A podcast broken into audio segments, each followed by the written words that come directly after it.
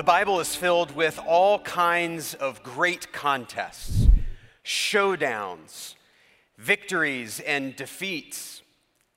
And so let's think about some of the high water marks of the Bible of some of these great contests. Of course, there is Moses and Pharaoh, with Moses bearing a striking resemblance to Charlton Heston. Of course, there is Joshua at the Battle of Jericho.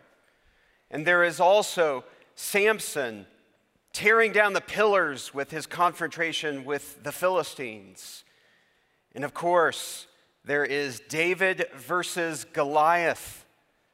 And of course, there is the Braves versus the Dodgers. And of course, there is the Great British Baking Show. Now, of course, we realize that the last two examples are not biblical examples, but maybe they will be in the future. Maybe they should be. Contests reveal what it is that we really believe and what we are really made of. And today we are going to look at, in the Bible, one of the most famous contests and showdowns in the whole good book.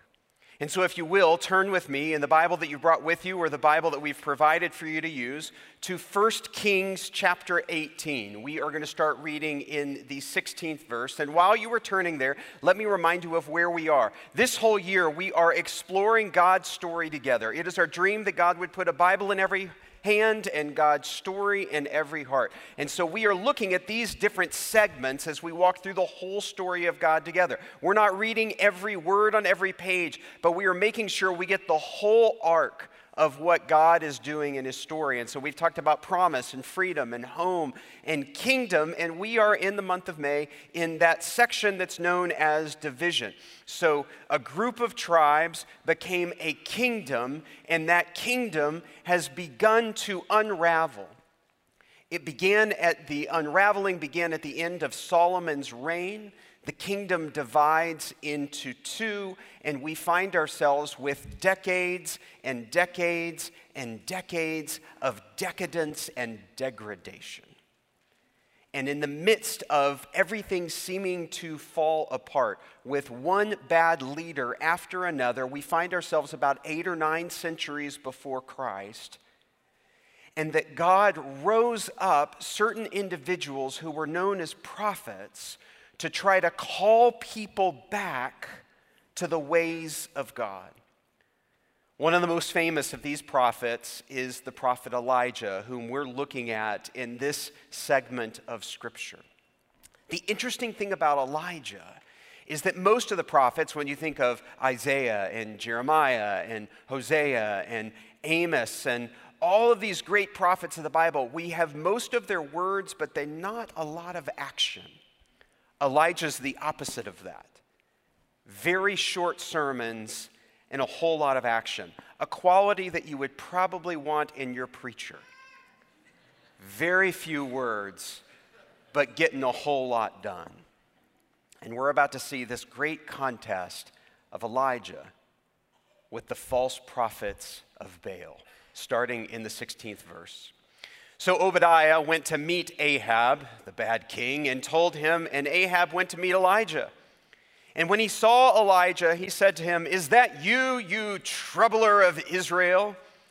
"I have not made trouble for Israel," Elijah replied, "but you and your father's family have. You have abandoned the Lord's commands and have followed the Baals. Now summon the people from all over Israel to meet me on Mount Carmel and bring the 450 prophets of Baal and the 400 prophets of Asherah who eat at Jezebel's table." And so Ahab sent word throughout all Israel and assembled the prophets on Mount Carmel. Elijah went before the people and said, "How long will you waver between two opinions? If the Lord is God, follow him. But if Baal is God, follow him." But the people said nothing. And so here we are, gathering on the top of Mount Carmel for everyone to be able to see. The crowds gather. Elijah has said, "Bring all of your prophets." and we're going to have this amazing contest to finally put to bed who is really God. And so in doing so, I'm always amazed when we read texts like this, that this text is, you know, almost 3,000 years old, how incredibly relevant the Bible can be, how alive it is. I love the question that Elijah poses to them, and they respond with silence, and is posed to us today. Here's the centrality of that question. How long will you waver between two opinions? Eugene Peterson also describes this and says you can translate this. Hebrew is more concrete. How long will you hobble between two branches of a tree? If the Lord is God, follow him. But if Baal is God, follow him. In other words, the people want to have it both ways. They are engaged in a great act of spiritually covering all of their bases and keeping all of their options open. What we miss in this story, because we don't understand kind of the language and the culture behind this, let me share with you some of the names here that help to give this some relevance. Baal means master or Lord, and Elijah means my God is Yahweh.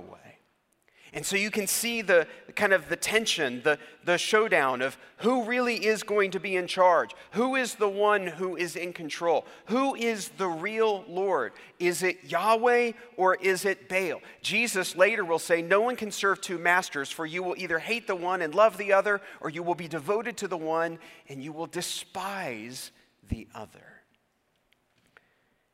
And yet, just like in our day today, the people really, they don't want to push all of their chips to the table. They want to have a little bit of the god Asherah and a little bit of the god Baal. And if there's a little bit of a Hebrew-Jewish hangover of a little bit of Yahweh, that's fine too. They want to keep everything open-ended. One of my favorite theologians is a guy by the name of G.K. Chesterton, who writes this. Merely having an open mind is nothing. The object of opening the mind, as of opening the mouth, is to shut it again on something solid. In other words, of course it's important to have an open mind. Of course it is important for us to be able to learn and to grow and to be curious. But you can't live your life with a completely open mind. At some point, you've got to shut that mind like a mouth on something solid and nourishing so that you can actually receive that nourishment.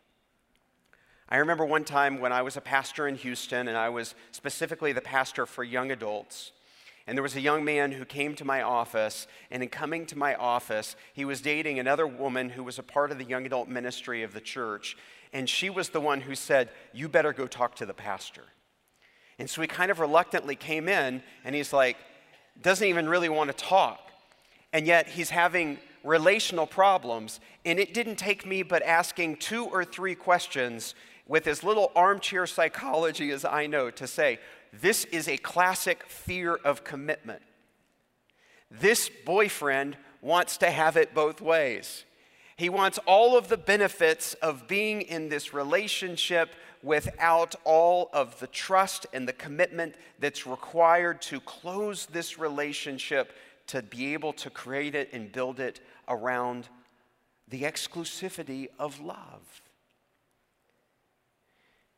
My friends, we live in a modern world that is going to value the open mind over everything else. And we have an irrational impulse, like that boy with a fear of commitment, to try to keep all of our options open. And we get confronted in this story like the people watching at Mount Carmel. If God is God, follow him. If Baal is God, follow him. But here's the point. There is no neutral territory. You can't have it always. You're going to have to decide. verse 22.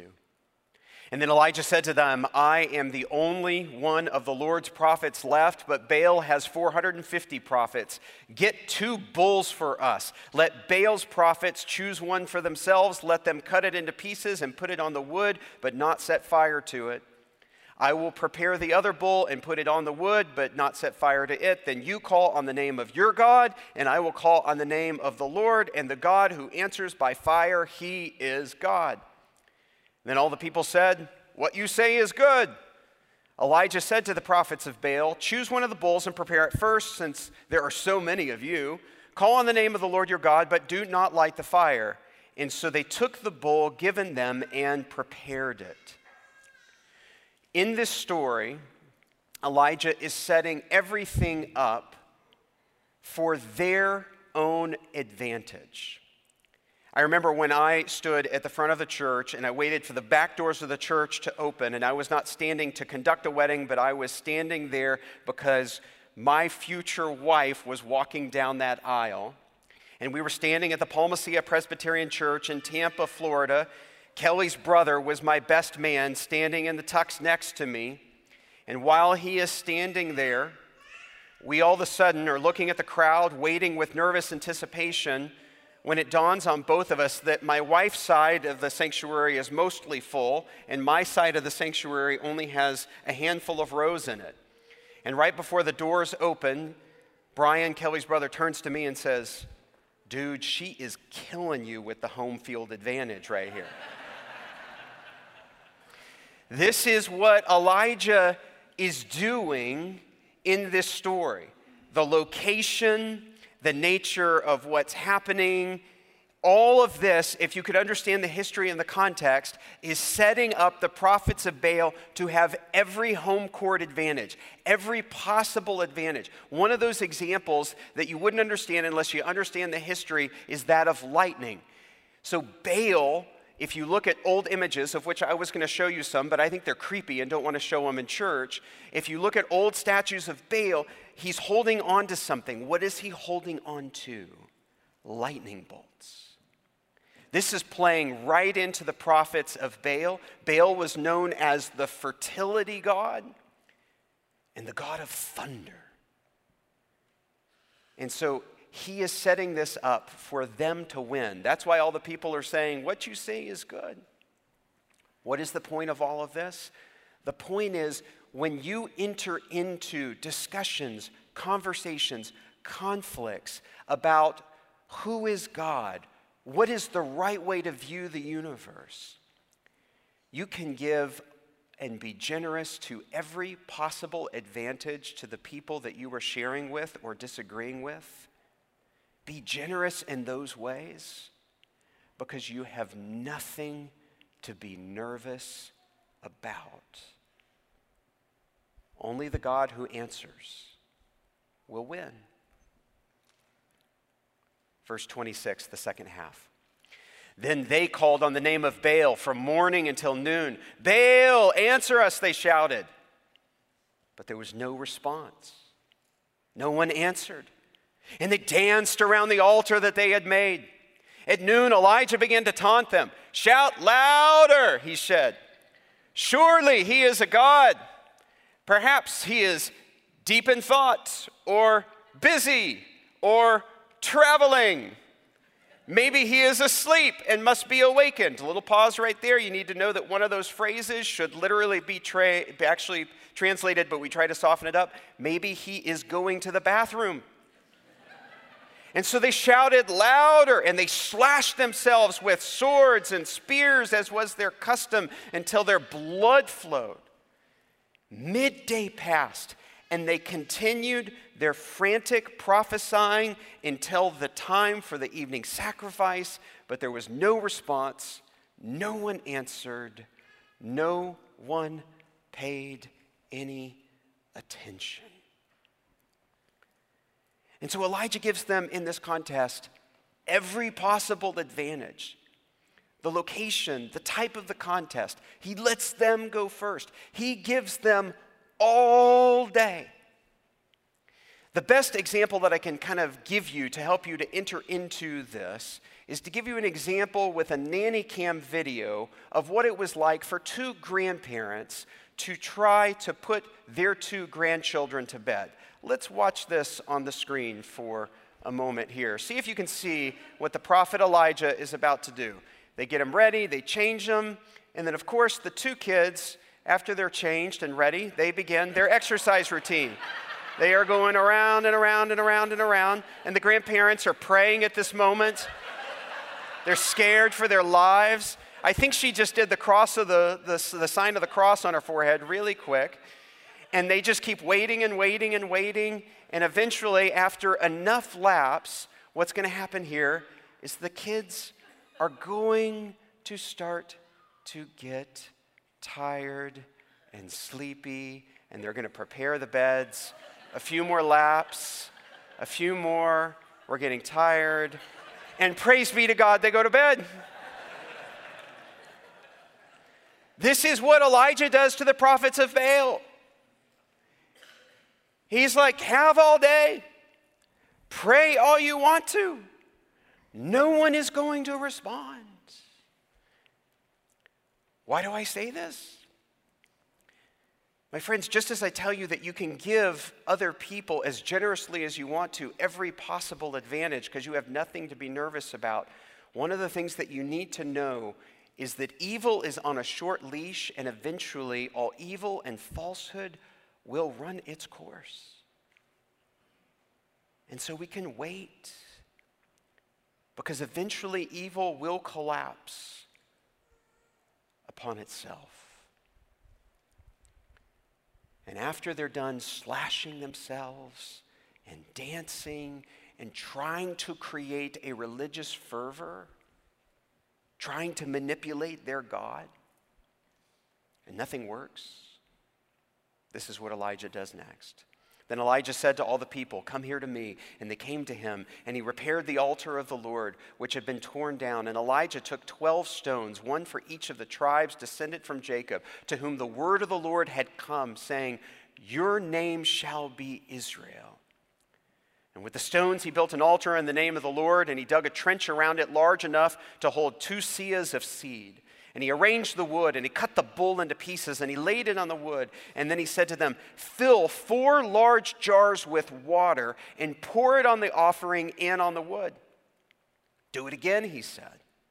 And they did it again. Do it a third time, he ordered. And they did it a third time.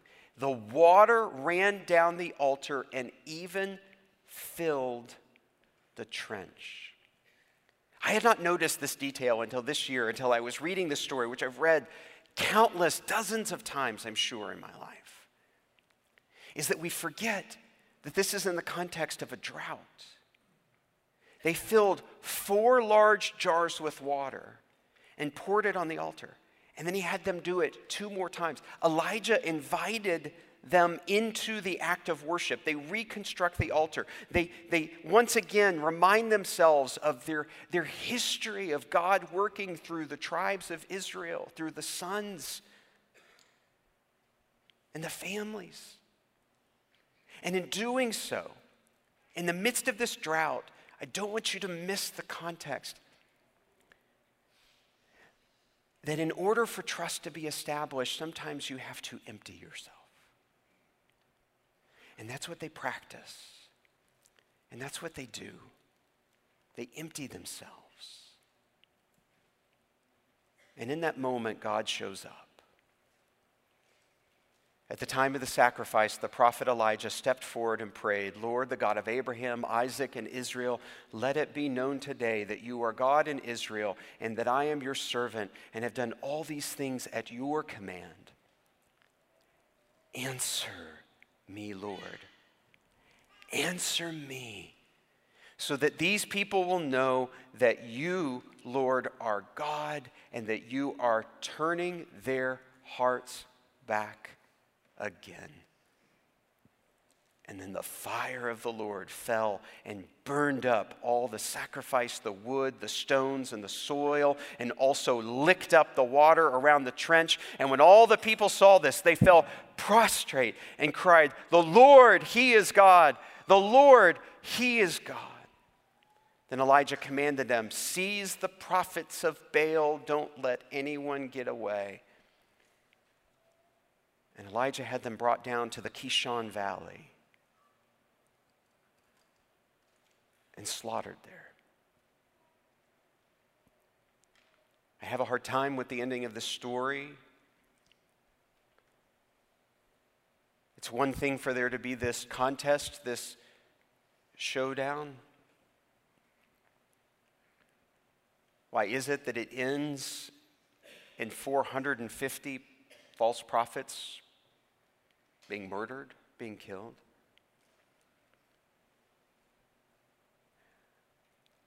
I have no reason to judge how bad things were. You need to understand child sacrifice to Baal. You need to understand temple prostitution with Baal. The slavery of what was happening in every kind of form and horror and violence and fashion. So I will not sugarcoat for you what worship of Baal was like in the northern kingdom. And so maybe there was no other way. But I also want to be very clear that just because something happens in the Bible doesn't mean that the Bible is sanctioning it for us today. And on the heels of reading the news this morning about another murder in our country where somebody donned military-grade equipment and gear and walked into a grocery store in Buffalo, we need to be very careful, and we need to understand this. Like my mentor taught me, spirituality wrongly understood or pursued is a great source of human misery. My friends, the hatred and the violence must stop. And people's warped view of God or of the gods that they serve many times is behind the manipulation and the degradation and the evil that we find ourselves in today.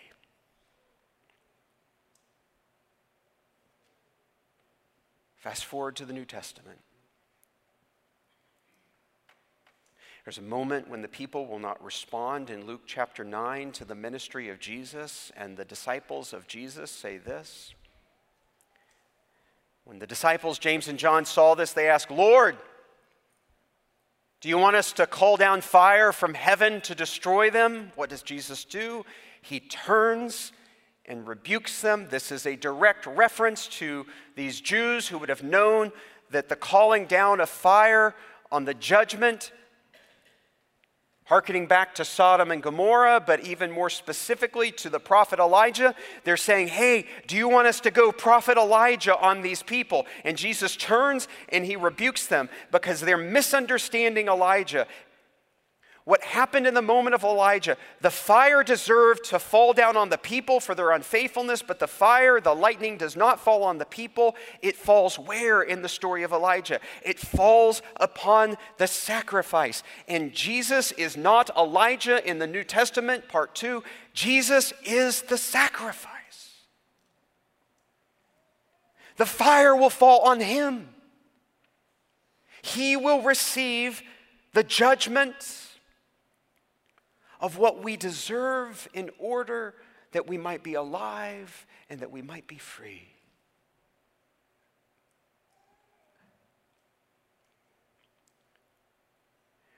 I, like you, am haunted by the stories that we read about what's happening in Ukraine right now.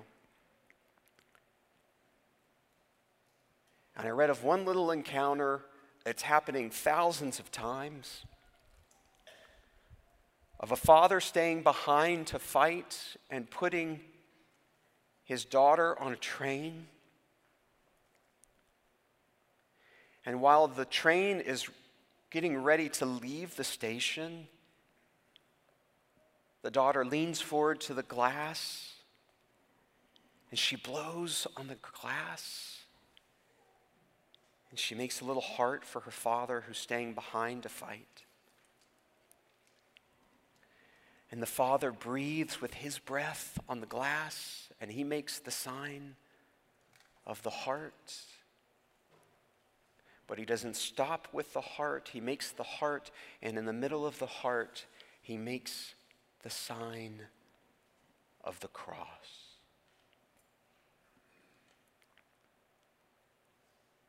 Greater love has no one than this, than to lay down your life.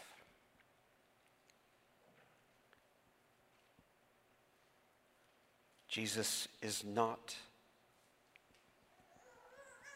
the judgment. He receives the judgment with his sacrifice.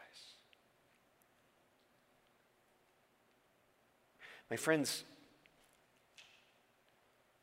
when we watch the news now, we realize there's no neutral place to stand, is there? That we're going to have to choose. That we all have a God, and it's a question of which God we will follow. Do we have the capacity to be generous with those who we think are wrong about their understanding of God? We understand that evil will eventually run its course, that it cannot win in the end. And we need to understand that in Christ, the fire of heaven was taken upon himself so that we might live. You will face many other contests. And they may not be as big as what Elijah faced. But the question is,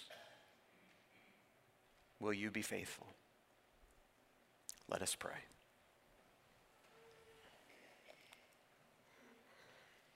Of all the worldviews, the religions, the philosophies of life, there is only one God who was slashed for us. That we don't have to slash ourselves, we don't have to slash others, but that we can trust and receive the sacrifice that you have given to us. And so, Lord, will you turn hearts back again? And I ask with a simple, confident prayer